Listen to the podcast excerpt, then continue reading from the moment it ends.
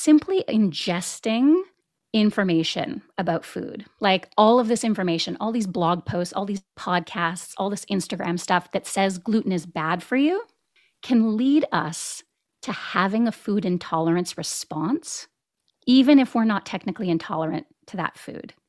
It's called conditioned food hypersensitivity response. Some people believe that because we're taking in so much information that causes us fear of food, that that fear of food may actually be producing very real physiological responses. Times is your currency. Oh,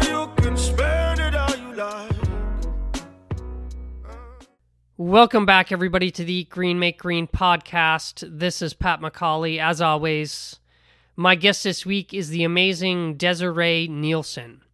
Desiree is a registered dietitian. She is the host of the All Sorts podcast, and she is a best selling author of three books. Uh, her, her first bestseller was Eat More Plants, and she just released her new book called Good for Your Gut.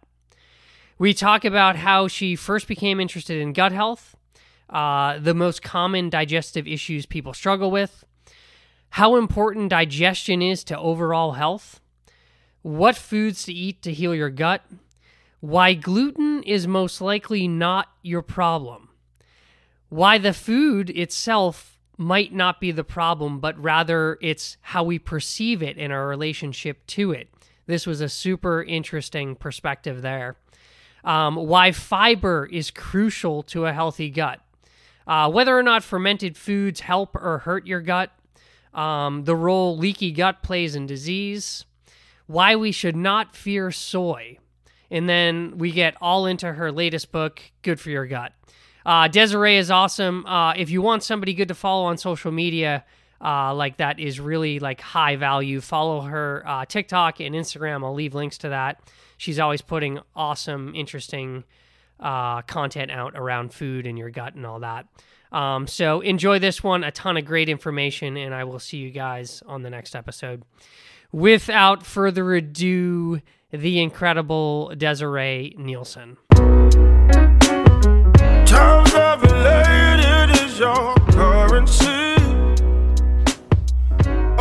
All right, Desiree, welcome to the show as I was just saying, I've been diving into your work over the past few hours here, and uh, congratulations on this is number two, second book.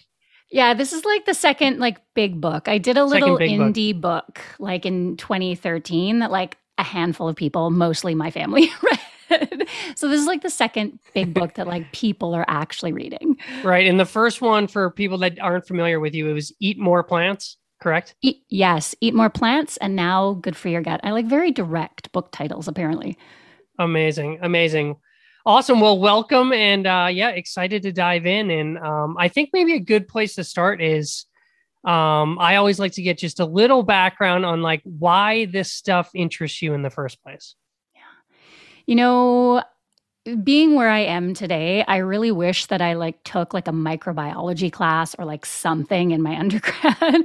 Because when I first became a dietitian, like I I became a vegetarian when I was a teenager, went, you know, fully plant-based in my 30s, in my mid 30s, and you know, like my first love was actually oncology. I was very much into like integrative and functional medicine um because that was the thing at the time. And I I was so intrigued by you know how people who receive a cancer diagnosis are really exploring for like alternative options to try and like live their healthiest life. And i really fell into digestive health um, because my first uh, job my only real job really was like for uh, as nutrition manager for like a local chain of health food stores. And i just couldn't get over like how every question was about gut health. Like every day people were coming in and like this is going on for me. This is going on for me. And i was like like i felt totally unprepared by my education. I was like we did not talk about gut stuff like like maybe a couple weeks in the degree and like even in the internship because dietitians go into the hospital like it was not very much. And so i was like someone needs to help them. And i was like might as well be me. And like sort of like dived a lot like dived in you know, and we didn't have a lot of research. Like even today, we don't have a lot of gold standard therapeutic diets uh, in nutrition at all. Um, but then, like after the birth of my first child, like I got IBS. And so I was like, now it's not just professional, now it's also personal. I've got some skin in the game. so it would behoove me to like really know my stuff in this area. Awesome. Awesome. Yeah. And I think I've heard you say this, but like things around the gut and digestion, right? They're kind of these things that so many people have, but like we whisper about them, you know? It's like, oh, you, know, I'm I'm having trouble with my stomach, or you know, we, we it's not things we like openly talk about, even though like obviously it's extremely critical to our health. Um, so I know you get into this a little bit in the new book, but like, what are uh, some of the most common things you see that people come to you, and even back then when you were working at the health food store, like what what are the most common things people suffer from? Yeah, so you know, for like an everyday type of issue, like bloating is absolutely like the number one thing that people come to me and ask me about. Uh, and bloating is like way more complex than people might imagine. Like people think, oh, I'm bloated. I must have some sort of food intolerance. But actually, like bloating can run the gamut from like you really love fizzy drinks, like you are like LaCroix 24 7, and like all that gas is entering your gut and it needs to go somewhere. To, you know, you could have a digestive condition like IBS, or even your pants could be too tight and you could be sitting all day in pants that are really tight and literally cut off like sort of that digestive flow and you end up super bloated and in pain by the end of the day so like that's probably like the most common everyday thing um, otherwise in our practice i mean we deal with a lot of ibs uh, here in canada we have some of the highest rates of both irritable bowel syndrome but also the inflammatory bowel diseases like crohn's and colitis um, higher than most other countries in the world. Like US is super close too. Um, but like as many as 18% of Canadians have irritable bowel syndrome, which is shocking. Wow. So we work a lot with irritable bowel syndrome, um, celiac disease, of course, and then Crohn's and colitis in our practice. Yeah. Wow. That's that's an insane number. And and it's crazy that Canada would be above or anybody would be above the US and, some of these things. I'm always I'm always shocked if uh, we're not the number one based on you know what what we're doing here. Yeah, um we're close. Yeah, yeah. What do you have like a sense of like what because certainly when I like started to find my health was when I feel like I started to really understand food.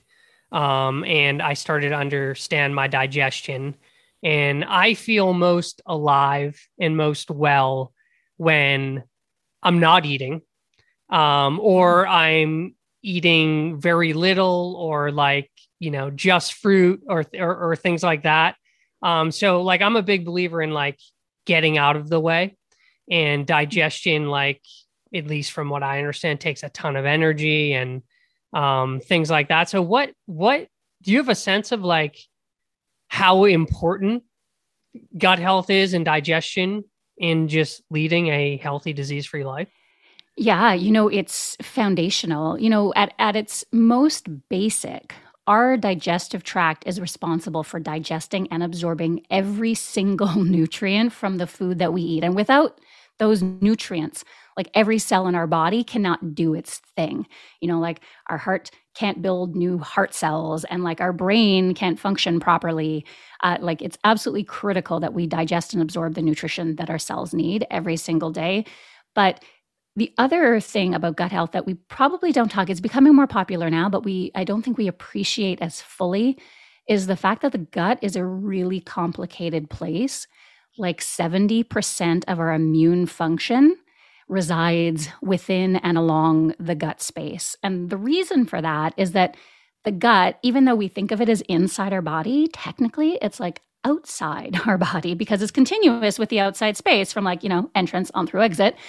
And so we have like a fairly delicate gut barrier. And so the immune system puts most of its sort of like cellular machinery within and along the gut to help protect that gut barrier. But then the other thing about the gut is that it's got a ton of nerves.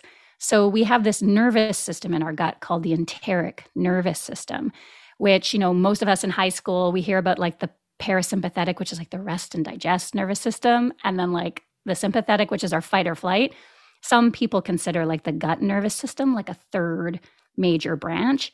And the nervous system dictates so much of how our gut operates, like how it moves, digestive secretion. So, like literally, whether or not we can digest and absorb our food. But then there's a lot of communication that goes from the gut to the brain as well. And so we know that having proper digestive function is also really critical to having a healthy nervous system. And I don't know about you, but my nervous system needs all the help that it can get right now. For sure. For sure. So in in things that impact our gut, right, are quite obviously the foods we we consume, but then there's other factors as well from from sleep to stress to movement to all these things in some fashion affect our gut. Yeah. Yeah. You know, as a dietitian, uh, like I would love to say that it's 100% food, and food is absolutely a critical piece of this. But so often, particularly with things like IBS, which is actually technically called a disorder of gut brain communication. Like in the definition of what's going on really? in your body, they're like the brain and the gut is not communicating properly. So we can't address something like IBS without addressing like stress and the nervous system component. And we see a, like a huge intermingling of mental health and gut health. You know, people with IBS are far more likely to have depression or anxiety than people without it. And there's a bit of a like, you know, which comes first scenario, but there's actually been some research asking that very question. And one recent study that, you know, I can think of right now showed that when you take people like a day one and you get either a diagnosis of anxiety or depression or a diagnosis of irritable bowel syndrome, and then you check back in with them day 365, the folks that got IBS first are far more likely to have received an anxiety or depression diagnosis than the folks that started with a depression or anxiety diagnosis in getting IBS. So we we know that there's something going on in the gut that is absolutely interacting with not just the gut-based nervous system, but also like our central nervous system and our mental well-being. Mm, yeah, that is that's super interesting. Like uh, as you're talking, I'm like, yeah, like when you get super nervous or you know, you get stressed out about work or something, like the first place you feel it is your gut, right? You get that like feeling like, oh shit, in your gut. And it's a real uncomfortable feeling. And then and then it kind of goes the opposite way too. Like, you know, you feel so much better when you eat healthy food. Like mentally you feel better. So I I like we intuitively know that, but we like don't actually look at it that way. Yeah, and you know, and I love that you mentioned that because we do. Like we've we've even we intuitively know it to the point where we've entrenched it in our language. Like we say, "Oh, I've got butterflies in my stomach." Exactly. Because right. you're nervous, right? And so we know that this occurs. And you know that that same sort of like mechanism, you know, if you're really stressed out about writing an exam or you have a big presentation, like that is the exact moment when your bowels will decide to move they're mm-hmm. like, oh, you got to go right now.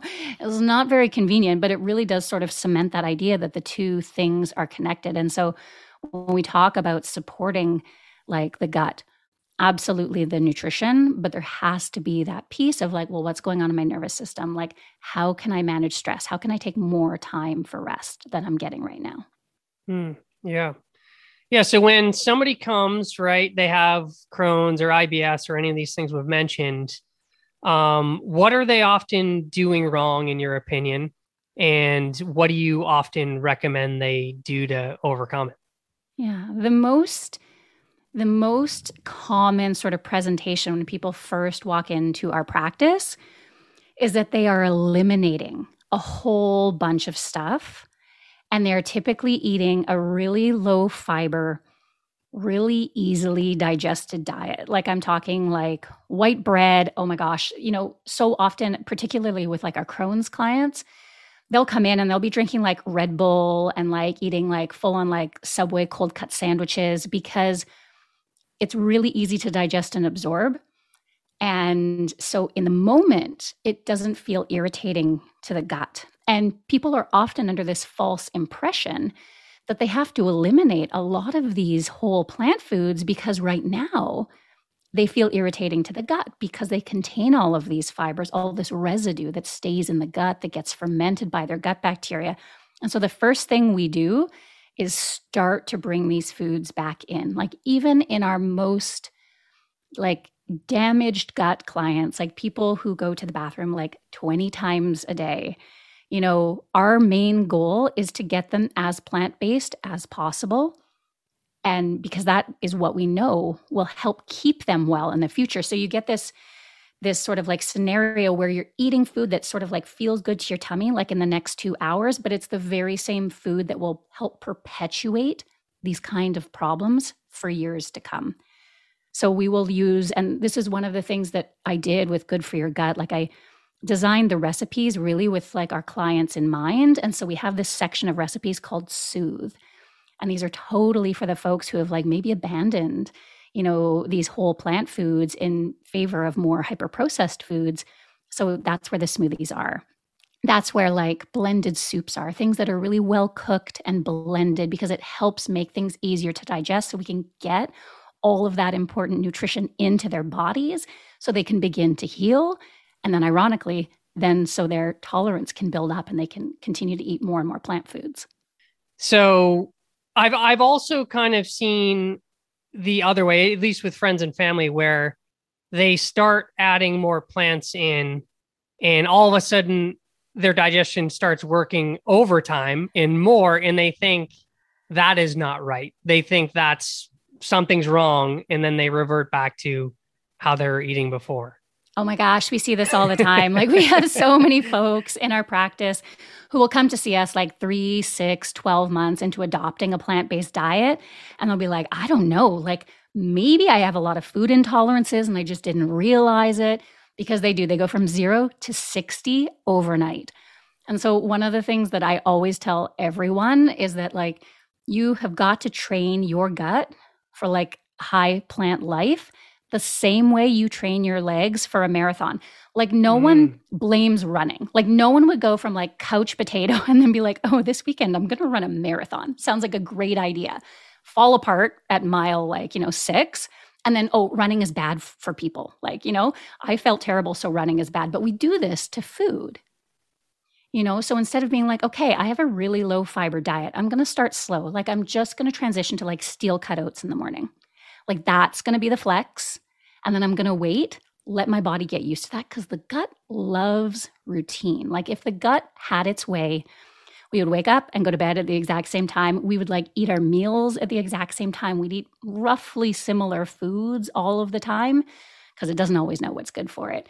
But we have to sort of give it that time to adjust. And so you add in fiber slowly, build up that like fiber muscle, drink lots of water because fiber needs water to do its job.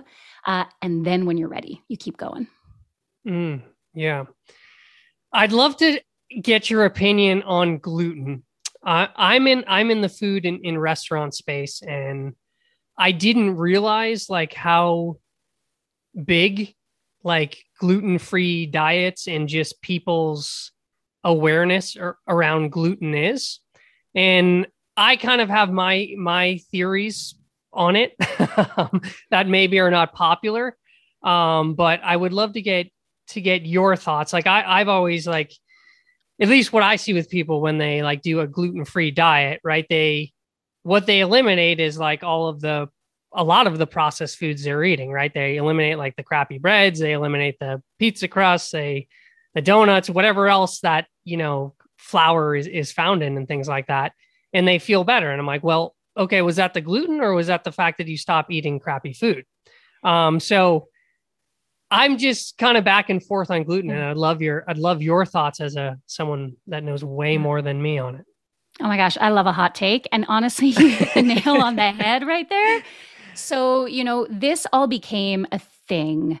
You know, a while back when there's this you know huge best selling book that said that like gluten is the enemy, gluten causes everything But then if you actually look, I mean, the science is terrible and totally misquoted in that book, but then also it's a bait and switch because in that book, you're like, oh, wow, like gluten really is evil. Like I need to eliminate gluten from my diet. And then you go to the menu plan in that book. And yeah, it's pretty much like low carb. And it's like all like, it's like vegetables and proteins. And so if you go from the standard American diet, to eating whole foods, you're going to feel remarkably better. But it's not the gluten. And the science confirms that it's not the gluten. So if you have celiac disease, which is an autoimmune disease that like roughly 1% of us have, that is very specific. When you have that autoimmune disease, eating gluten triggers the autoimmune response. Like gluten didn't cause the disease, but like once that switch flips in the body, then gluten is no good. And you like even a speck, like even a crumb, like a celiac can't share a toaster with someone who uses regular bread. So, that aside, the research does not support the idea that gluten causes leaky gut or inflammation in folks with a generally healthy bowel. And in fact, there's like a this whole sort of like back and forth in the literature between irritable bowel syndrome and something called non celiac gluten sensitivity. Because there is a subset of people who are like, nope, we don't have celiac disease. But like it is very clear when you remove gluten from their diet, like their world changes. All of their symptoms disappear. And so it does appear to, that there are a subset of people who are like that, but it's very, very small. And in the research, some people are asking, well, is it actually the gluten in wheat, barley, and rye? Or is it something else called a fructan? Now, a fructan is this like long carbohydrate chain that's really hard for the body to break down. It's actually a prebiotic. So, like, again, for the majority of us, this is a good thing. Like, it's good for your gut bacteria, it's going to keep them happy and healthy. But in IBS, these fructans cause an increase in symptoms, again, because the IBS switch has already turned on. And now you introduce this food, and now it's like fermenting, and you're getting gassy and like painful bloating, all that kind of stuff. And there's been some research to show people who believe it's the gluten causing their symptoms, it's actually the fructans causing their symptoms. Not all of the research. There is some research to say, no, no, no, it is gluten. But like I said, it's like a small fraction of people, like maybe 5% of people. And then for the rest of us, we're merely robbing our bodies of what is a really nutrient dense whole grain. I mean, white bread, yeah, I mean, love it once in a while, right. but it's not actually delivering a ton of nutrition. But like a wheat berry, farro, spelt, these whole grains are incredibly high in plant based protein. Like we're all up on quinoa. Wheat berries, uh, have just as much protein as quinoa, if not more. Yeah. So these foods are actually really beneficial for a healthy gut. And my last book was fully gluten free because we have so many gluten free clients in our practice. But because I'm keeping with the evidence and this is a gut focused book, I actually brought gluten back for a subset of the recipes that are for people with a healthy gut who are just trying to keep their gut healthy. Mm. Would that be a good test out of curiosity for somebody that is wondering if they're gluten sensitive to instead of like removing breads and pizza to like have a cup of wheat berries or like have some farro and see yeah. if the actual whole food causes a, uh, an issue? Yeah. So our, you know, our philosophy and practice is always eliminate as little as possible and focus on positive additive approaches. So, like, what can you add into your diet? Because we know your health is created by what you eat far more than by what you don't eat. And so, yes, if people are like, I feel like every time, like, I, yeah, like I go to Subway and I have a sandwich, like I get really sick to my stomach. Or like every time I have like a massive, like, fettuccine, you know, at the restaurant, like I feel sick. That would be an excellent task. Like, try actual wheat berries and see because it might be the form of the wheat, the processing of the wheat um, that you're dealing with, uh, as opposed to like actually the grain itself.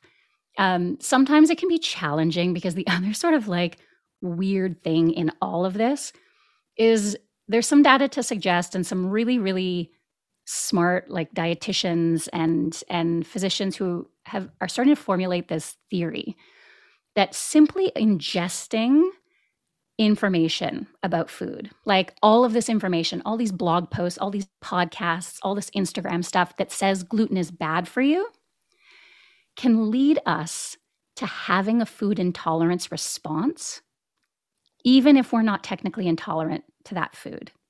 It's called conditioned food hypersensitivity response. The idea is like Pavlov's dog, right? You ring the bell, you give the food. You ring the bell, you give the food. And all of a sudden you ring the bell and the dog starts salivating. Some people believe that because we're taking in so much information that causes us fear of food, that that fear of food may actually be producing very real physiological responses. So, you know what? It's just, it's a galaxy of interesting things to think about. Yeah, that's that's that's super super interesting. I can see that how like I mean when you believe you're eating food that promote your health promote your health you're for whatever reason again maybe that's the the mind gut connection as well right um that it it makes you feel good versus if you're like oh you're sitting down you're like oh, I shouldn't have this donut um you know maybe maybe it's our relationship with the donut that actually causes the issue and not the donut itself. And you know, therein lies a massive opportunity, particularly because we we tend to live in a society and expose ourselves to information that's really almost disordered around food and around mm. our bodies. And so the opportunity is that we can retrain those thoughts. And we will do this in our practice because, you know, if people have been suffering from some sort of gut health issue or autoimmune disease for years. And they start to get really fearful of food. And we've used mantra like to help people sort of like reset their beliefs. Exactly like that. If you're going to eat a donut and like the old diety brain in you says, well, this do- donut is so bad for me. I shouldn't be eating it. The sugar is like toxic or whatever else, like internet BS that's out there. Yeah. We can say, you know what? I really love donuts. This is such a special treat for me.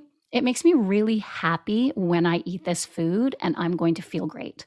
Hmm. And it's a kind of like fake it until you make it idea. And if that sounds so woo and like there's no way the science would support that, we actually know in irritable bowel syndrome, for example, that gut directed hypnotherapy might be as effective for decreasing your symptoms as the low FODMAP diet which is our current gold standard dietary therapy. So imagine like no dietary changes whatsoever, but doing hypnotherapy to retrain your nervous system and therefore improve your symptoms. Like that's wacky. like if that wasn't science, I would be like, no way.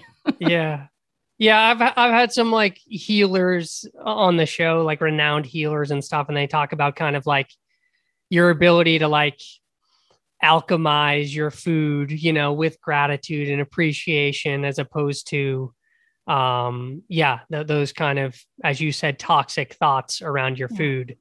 Um and just how that can uh yeah, if you will change change the energy around the food and and again just your general relationship to it and the the the signals going down from the brain to how that food reacts in your body. So interesting. So cool. So I'd love to talk. Uh, I, we're kind of talking, but I'd love to talk microbiome, and specifically, I'd, I'd also like to talk about um, probiotics. You said the term earlier, prebiotic. Mm-hmm. Maybe we can talk about those two terms, and especially with the probiotic craze, like what are some things you think are health promoting? Like, should people be drinking kombucha? Should be they t- taking a, a gut probiotic supplement? Is that absolute bullshit? Is it, you know, I'd love to get your thoughts on those. Yeah. And it's that's actually a question that I get a lot. Like what is a prebiotic versus like what is a probiotic? Hmm. And so the clearest way to think about it is this. A probiotic is a beneficial bacteria that lives in your gut. And the prebiotic is the food for the probiotic. So, mm-hmm. once you have those probiotics, once you have all those good bacteria, you need to feed them so they like live and multiply and do all that great stuff. So they need prebiotics, which by their definition is stuff that like humans don't digest and absorb. And that's one, just one of the sort of like amazing benefits of eating more whole plant foods because they are by their nature, and this is a good thing, hard to digest. Like there are fibers and there are indigestible carbohydrates and fermentable carbohydrates that we don't digest and absorb into our body. So they remain in the gut where they interact with the gut tissues, like sweeping it clear, helping to encourage cell turnover. And then it lands in the colon where you've got all these trillions of gut bacteria and they can ferment them. And sometimes they make gas, like gas is a fact. Um, but also, they can make these short chain fatty acids, which some people call a postbiotic. So the idea is feed your probiotics prebiotics, and they'll make postbiotics out of them. They're just these like fatty acids, like tiny little fats. Um, you know, butyrate is probably the most famous. I mean, if you're like a gut nerd like me, it's the most famous one. And we know that when you have gut bacteria, like munching fibers making butyrate, like so many amazing things happen. We feed our gut cell, like most of the butyrate we make goes right back into the gut lining and like actually fuels the gut cell itself. But it also goes to the immune system and helps encourage appropriate inflammatory response. So, not too much, not too little. And it filters through to the nervous system too to help keep the nervous system functioning properly. It can even change the amount of serotonin, which most of us think of as like our feel good neurotransmitter. Butyrate can impact the amount of serotonin that the gut makes, which is just wild. So, we think about probiotics and we're like, okay, so that's like that's a really good thing. like gut bacteria are a really good thing. Therefore, taking a probiotic must be a really good thing. The challenge is like the vast majority of the probiotics on the shelves are like literal garbage. They're terrible. they have got beautiful packages, they have like glossy marketing but they don't contain either the right kinds of bacteria or in big enough amounts to do something because we actually have like a fairly robust evidence base to suggest that probiotics have a lot of potential. And I say potential because they don't always pan out. Um, irritable bowel syndrome is one place where they do seem to pan out. Um, and we've used probiotics in our practice quite a bit. But the most important thing if you're going to try it, it's not always my first line of defense. Food always is. You know, it's always get the nutrition right first and then add a probiotic if you're interested, if you can afford it. But choose one that is evidence based. And there's actually a really great tool, like really easy to use tool. You'd be like, which probiotic should I buy? In the States, because we have it's Canadian, and so we have a Canadian version, but there's an American version. It's called Probiotic Chart, and the website is US Just go to that website. It is not a fancy website. It's run by health professionals, not like marketing people. but it's actually like a team of like doctors and pharmacists. And like every year, they go through the research. So you can see, like, you can go to the health food store and you're like, what about this one? And you can look it up on probiotic chart. And they're like, it's not on here. It doesn't have any research. Put it back on the shelf and like grab one with actual research. Cool. Gotcha. And, and is are fermented foods a replacement to all that as well? Generally, no. So okay. when I was writing Good for Your Gut, I went back and did a, a deep dive. I'm like, where's the research at now? And still, the research is so minimal on fermented foods. That being said, I think fermented foods are incredibly nutritious, absolutely a part of like a gut friendly diet. But just like you don't like eat a plate of broccoli and think it's going to cure your cancer tomorrow.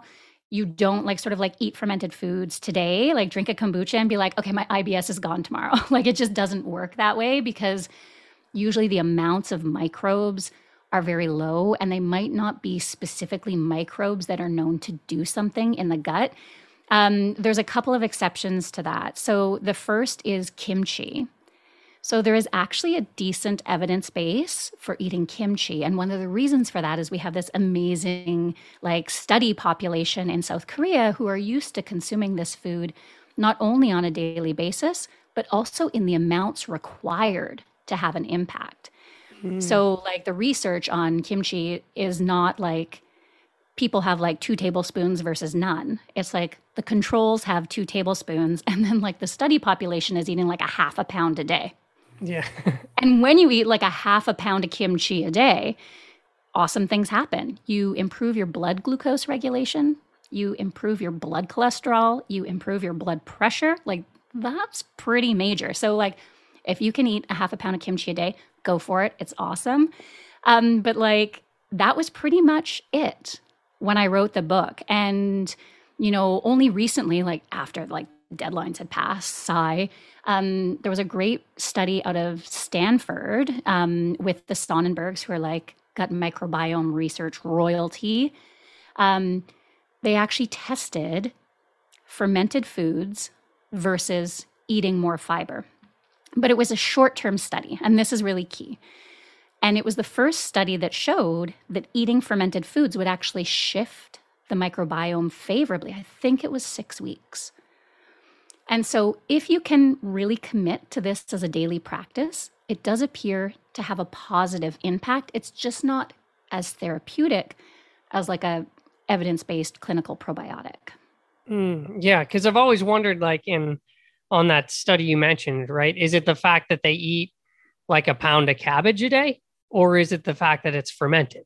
Or is yeah. that you know like which one is, lowers the blood pressure right and so many of our fermented foods the base is really plants. healthy plants yeah. right and so there's always going to be that corollary that like you're eating more plants fermentation also can change the nature of the plant so it can actually increase antioxidants it does produce a little bit of those organic acids um, as well which have a benefit but it is really, when we talk about fermented foods, about a dietary pattern that includes a lot of plants, that absolutely can include fermented foods, and what you do day in and day out over time that has an impact, as opposed to be like, you know, like the magic bullet, like one meal and I'm done right. situation. Right. Yeah. Yeah. So potentially a good supplement could help, but obviously it's not going to replace just eating as many plants as you can over a long period of time. Totally. yeah. It was a very long-winded answer. There's just so much nuance in all of it. Yeah. Totally. Totally. Um, cool. Is there anything else in the gut? So you mentioned uh, actually you mentioned leaky gut, and I know you did like a deep dive into that recently. What's what's the story with leaky gut? Like, you know, when somebody's told they have leaky gut and they need to like eat X, Y, or Z, like what's what's what's the deal with that? Yeah, there's like big wellness energy around leaky gut right now. Mm. And, you know, so like, what does that even mean? Because it sounds like a totally made up thing. But in actual fact, leaky gut, which, you know, in the research is called gut barrier dysfunction, like the gut barrier isn't doing what it's supposed to. Um, it's really well established as not only existing, but like existing in like a ton of chronic issues, like the ones that you'd expect, like celiac disease or Crohn's disease plenty that you don't expect. Things like type 2 diabetes, for example. And so, what that means, because we talked about the gut barrier being important, like keeping the outside world out, uh, that needs to happen. The gut cells need to be nourished and they need to be like essentially zipped together in order to like maintain that barrier function. The other thing that like is really interesting or super gross or like, you know, what have you about the gut barrier is that it really is just sort of a single cell standing between you and the outside world. And so there's actually quite a thick mucus layer on top of those cells as well. And so keeping that intact, which, you know, fiber helps, like as it brushes through the gut, it helps sweep and keep the debris out and encourages turnover of the gut barrier. But a lot of people are sort of walking around and they're like, oh, someone told me I have leaky gut syndrome. Right. And is not a thing. Like leaky gut is not a diagnosis. And like the best way to sort of describe it is if you go to the doc and you're like, I've got a runny nose. And the doc is like, you've got runny nose syndrome.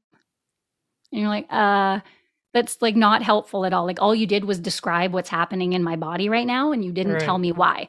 Do I have a cold? Do I have the flu? Do I have seasonal allergies?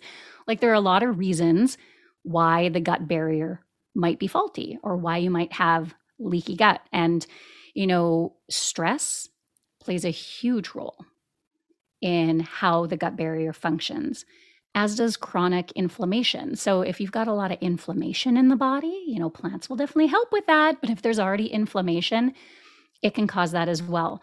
There's also a really um, big association between something we call dysbiosis, which is like an imbalance in like good to bad bacteria, and leaky gut. So, while we know it's a thing, it's really unhelpful for someone just to say, you've got leaky gut, because you're like, what do I do about it? We don't have a gold standard diet to like fix leaky gut. And like so many things in gut health, we also know that like you have to tackle it from all sides. Like you got to Hmm. sleep, you got to rest, you got to move your body. But boy, do you need to eat fiber. What's so typical when people get told they have leaky gut is they also get told to go on a super strict elimination diet where you eat like none of the things.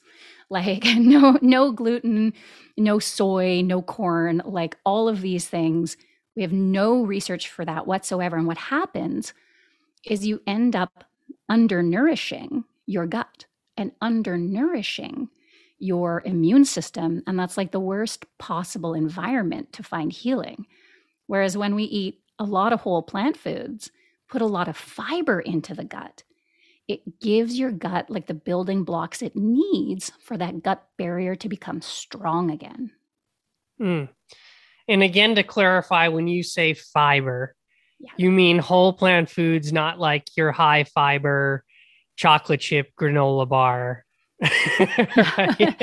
Yeah, you know, ideally, ideally, we're eating whole plant foods for a couple of reasons. One, that whole plant foods contain a wide variety of fibers and indigestible carbohydrates. And we know, you know, from the data from the American Gut Project that diversity of plants is really critical to have a robust, resilient, and diverse microbiome.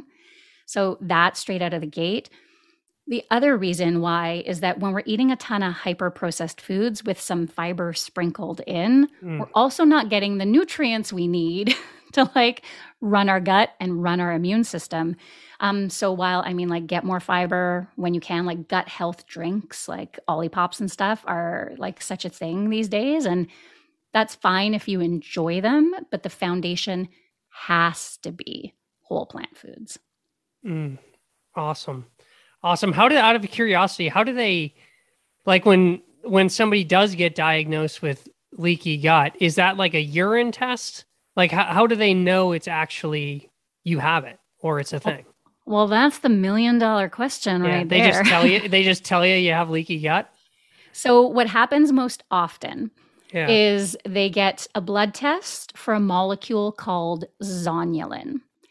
And zonulin works, and we actually discovered zonulin um, because of celiac disease. So, Alessio Fasano, who is like one of the most famous celiac disease researchers, discovered, you know, this group of molecules called zonulin. And if you think of like the gut cells being stuck together, zonulin works like a zipper to peel them apart.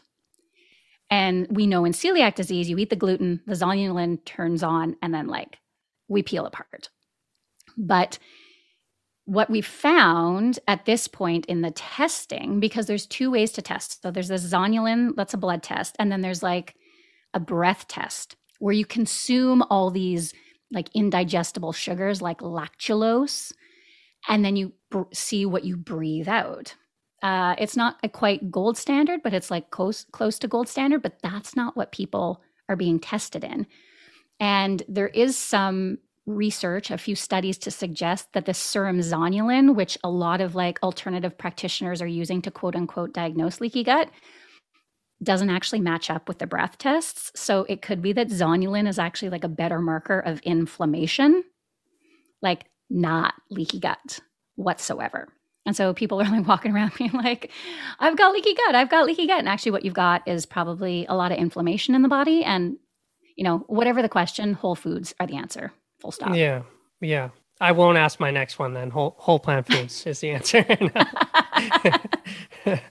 um, so I, have heard you say, and I think, you know, it, it's a recurring theme. I interview people in the health world that everybody is different. And I love this question, especially when it comes to diet.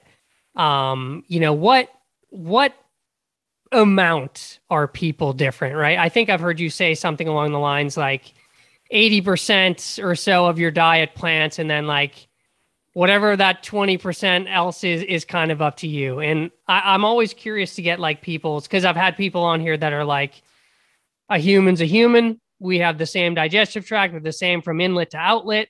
Like all the same things happen. Like whole plant foods you're the same. But then i've had people that are like no we're completely different and then I've had people where it's like, ah, oh, we're pretty close. It's like 85% should be this type of food. And then like the rest doesn't matter. Where do you kind of fall on that? Yeah. I mean, can I like split the difference and say that in so many ways we're totally the same, but then in other ways we're completely different? I think one of the challenges is is that like genetically there's very little that differentiates us from another human. Like we're so what is what is that like 99% the same? Like it's just it's remarkable. Like we're so mm-hmm. the same genetically. Our gut microbiome, on the other hand, is dramatically different mm. from person to person, like wildly different. Like we're talking like apples to oranges to papayas, kind of different. And that changes our physiology. That changes how our gut works, our immune system works, our nervous system works, like the whole shebang. And so for me, there are very few absolutes in human nutrition, like eat more plants, is one of them. like, there is not a person alive who wouldn't benefit from eating more plants in general and drinking a bunch of water. Mm. But then, on like the individual level, because of our physiology and how our genetics and our physiology are interacting with our environments, my gosh, like anything goes. Like, we can be allergic to pine nuts or not we can be, you know, we can have celiac disease and therefore can't touch gluten with a 10 foot pole or not. We can have, you know, like irritable bowel syndrome, and all of a sudden lentils are causing us issues. Um, so I do think that it is really important to individualize um, our care. I mean, and that's what a really good like dietitian and doctor help you do and I think the other important thing behind that message is it teaches us to trust our body. Because mm. I can come at you with all this information, I can come at you with all this science, but I cannot be in your body. Mm. So while I can like bust myths like till the cows come home, which I love to do, you need to know if something feels right and good to you. And only you can decide that. And I hope that that feels really empowering to folks because, you know, we get so much information. Like we're just bombarded with health information. At this point, it's not actually making most of us healthier. Like most of us are getting less healthy over time as opposed to more. And so recognizing that like your own lived experience is the most important thing. So absolutely like take in what I have to offer, like what resonates.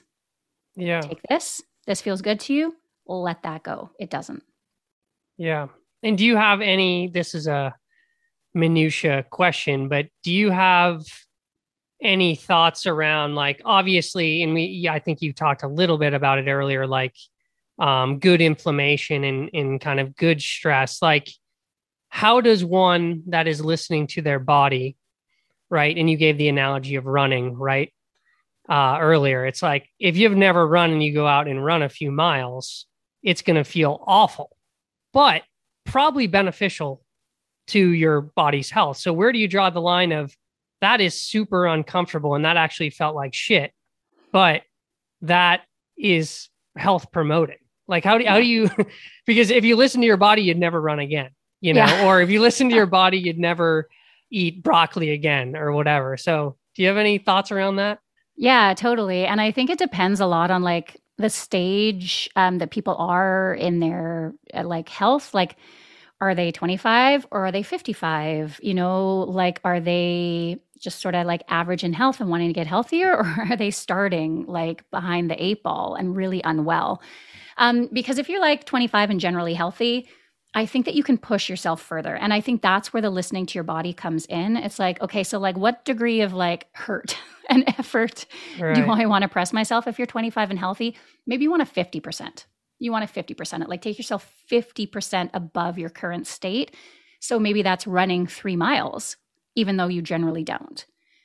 For someone who's 55 or unwell, it could be okay, so maybe we run for 1 minute and walk for 5. Like mm. where is that balance between like effort and surrender to just push you a little bit ahead. Because really for the majority of us because so many of us get less healthy over time if we can all just get i think it was like atomic habits and I, it really stuck with me this book this idea of getting like 1% better every day like it's far better to be like i am going to go out every single day and maybe i can't run three miles now but i can like run for two minutes.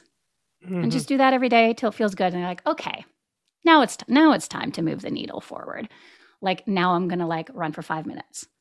And so it is really about sort of like knowing yourself um, because so many of us live like really overextended super busy overworked lives. And so nutrition and and you know movement can be a positive stress but when you're already living life at full tilt in these other areas of your life, you can increase your your negative stress. You can overwhelm your body's ability to handle stress if you're also pushing it too far in your personal wellness. Mm, I love it's, that answer. Sometimes a nap is like the wellness, most wellnessy thing you can do. Totally. totally. Absolutely. That's awesome. So good for your gut. So I know you have a ton of recipes in there. So are there any without like going through the whole thing, are there any like interesting, maybe unique foods that maybe people don't commonly consume that you have in there that maybe people might find interesting or could, could incorporate mm. that come to mind? Well, you know, like I'm a fan of all of the things. And so I think one one thing that's unique about the book is that about a third of it is low FODMAP recipes for my IBS folks. And so Can you sorry to cut you off. Can you you mentioned low FODMAP earlier, yeah. I think. Can you explain what that is? That's like the diet which is a total like elimination diet, I'm pretty sure.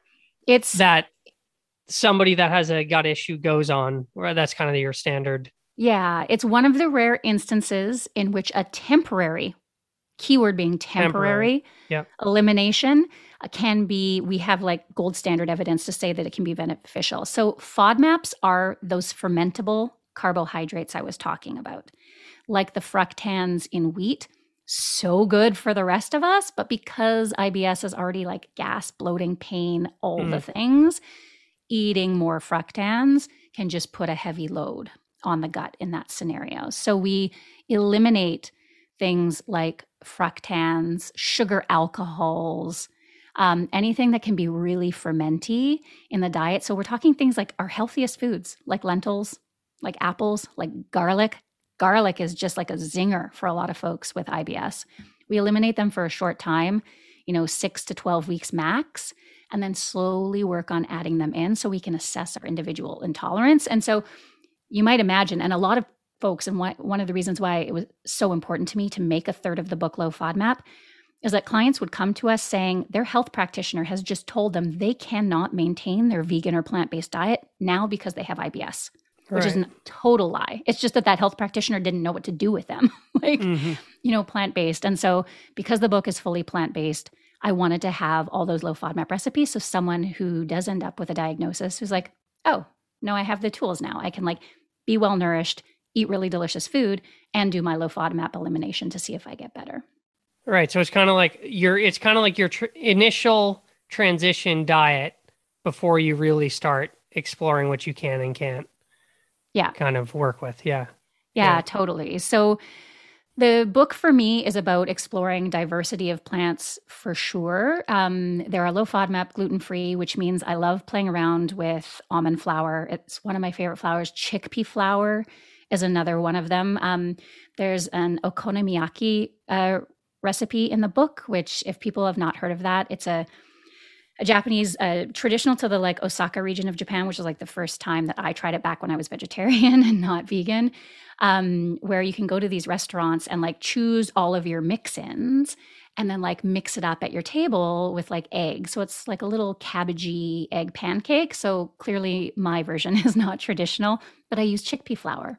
Mm. as the egg base. And then we mix it up with cabbage, which is sort of a, a common component, and then do smoked tofu is to give Ooh. it like even more protein. So you've got like fiber and protein. And then because mayo is life, there's a little bit of like a pickled ginger mayo on top. And so that might be new for some people and a really different way of cooking, but actually still like really simple to put together. And that's the other thing with the recipes in the book. I'm a home cook, I'm self taught. And when I'm not cooking for work, like on a Tuesday night, I have two kids to feed, I am not cooking for 90 minutes. Like that's just not happening. not at all. so, like, I wanted these recipes to be really, really realistic for folks. That's awesome. That's awesome. Can I ask, since you mentioned tofu, like that's obviously something, um, you know, you hear uh, negative things around estrogen and breast cancer and uh, male hormones and all kinds of stuff. Can you talk on tofu and maybe how you would advise somebody that is kind of soy scared? Totally. And if that person is soy scared, they are not going to believe me. But here's what the actual science says. Um, because the anti soy lobby is like very strong. It blows me away. Mm. Um, soy contains something that we could also call a phytochemical which I think would take a lot of the stigma out of this idea of soy. But these phytochemicals known as isoflavones. And isoflavones work as what we call a weak estrogen in the body. And that word estrogen freaks people out, but it is very, very different than the estrogen in our bodies. In fact, it is 1,000 times weaker than the estrogens in our bodies. And the role that it plays in our body is that of moderator. It's not just an additive thing. So, if our estrogen is low, which isn't a good thing, like estrogen protects our bones, estrogen has, like, in all bodies, in all genders, estrogen has a really protective effect in the body. So, if our estrogen is low, isoflavones from soy can kind of stand in unless you have an actual soy allergy because soy is a common allergen just like wheat and and dairy and shellfish and all that kind of stuff soy is an incredibly nutritious food and it's amazing how people will hear something once about soy and literally banish it from their life for like a decade. I mean, I was even talking with like a neighbor, so like a parent of one of my daughter's friends. And we just happened to mention something about soy. And she's like, wow. She's like, I don't eat soy. Like I heard it was like bad for you and I just like never ate it again. and I'm like, no. We it's so funny because we see this information on the internet, particularly stuff that says something is bad for us. Hear it once, never question it, live by it for the rest of our lives. Where if a dietitian comes on and is like, actually, the research shows not only is soy not bad for you, but it's like associated with like increased longevity and decreased risk of dieting, people are like, show me your research. You don't know the research. I'm like, oh my gosh. so true. So true. Well, we're we're getting uh we're getting up close to an hour, but is there anything um else in the book or of interest uh in general when it comes to uh the gut that we haven't discussed that you might want to touch on? Hmm. I feel like we've touched on the majority. I mean, really, it's like plants, plants, plants for the gut. Um, one of the things that I will say about the book uh, is that, you know, when you see something good for your gut, it is a digestive health guide. Um, people will be like, oh, well, I wonder if this book is for me. And so I want folks to know that there's a hundred pages of information up front no matter that is beneficial no matter who you are. Like even if you're just gut curious, like what is this gut health trend? Like why does the gut matter? There's information that teaches you how your gut works, what is normal versus what is common. Um, which is a really important differentiator because it's like mm. super common to be constipated. Like 25% of us are constipated, but that's not physiologically normal for the body. But then we also go into like what is gas? What is bloating? Like, where does it come from? Like, when is it okay? When is it not okay? So it really does cover the everyday stuff for everyone. Like, my goal was it for it to be a resource that people can return to again and again. So the book also contains over 90 nutrient dense plant based recipes that are delicious and easy to prepare, like no matter who you are. I love it. I love it. I, I have one more question for you Yeah. uh, because you mentioned it. When does one know gas is good and gas is bad? That's a great question. you know? if you have an answer. Yeah, Because I, mean, yeah. Go ahead. well, so when you're living that plant life, like eating all these fermentable fibers and carbohydrates, like gas is a fact. Um, it's normal to, to when actually it's completely normal to pass lead, let's say gallons of gas a day. Like your body makes gallons of gas a day. We don't notice all of it because most of it just like slips out the back door, just like, you know, nothing to see here, like Yeah. quiet, all that kind of stuff. Where gas becomes an issue is if gas feels trapped and so it's causing you abdominal pain. If it is copious amounts, like I cannot be in public for hours because this is just untenable, that's when it becomes a problem. So if it causes you pain or if it just seems like it's so much and you haven't just like adopted a higher fiber diet like in the last two weeks kind of thing, um, and when it's associated with any painful symptoms, like if there's anything going wrong with your bowel movements, if you have any sharp pain, again, it's listening to your body. Like dull aches or like discomforts every once in a while are normal. But if you have distressing pain and your brain is saying this is not right, immediately go to the doc. Like, do not pass go. Don't wait it out. Don't Google it. Like, just go check up with a doc and make sure that everything's okay. Awesome. Well, we'll we'll end right there on gas. That's what we'll do. no. Well, Perfect. thank you. No, thank you so much, Desiree. This was um this was awesome and I know it will provide a ton of value for people. Um before we sign off, where can people get the book? So it officially came out yesterday, May 3rd, I believe. May 3rd, it's out into the world. Yeah, where can people get it and where can people follow you? I know you do amazing for people listening. You do amazing TikTok and Instagram videos like on all kinds of topics. I was rattling through them earlier. Um, so yeah, give us the handles and all that as well. Yeah, if you want to join the nerd club and ingest some like deeply nerdy nutrition information. Um, so my website is Desiree RD, like registered dietitian. Dot com. I have very deep divey posts on everything from like what is bloating to like nutrition for autoimmune disease or celiac disease, that kind of stuff. On Instagram, I am Desiree Nielsen RD. On the TikTok, and I'm new, so bear with me, be gentle. like I'm Desiree Nielsen Nutrition. And then the book is available like everywhere books are sold. Like go into your local indie and ask them to order it in, or if that's not available to you, like Amazon, Barnes and Noble, all of the things.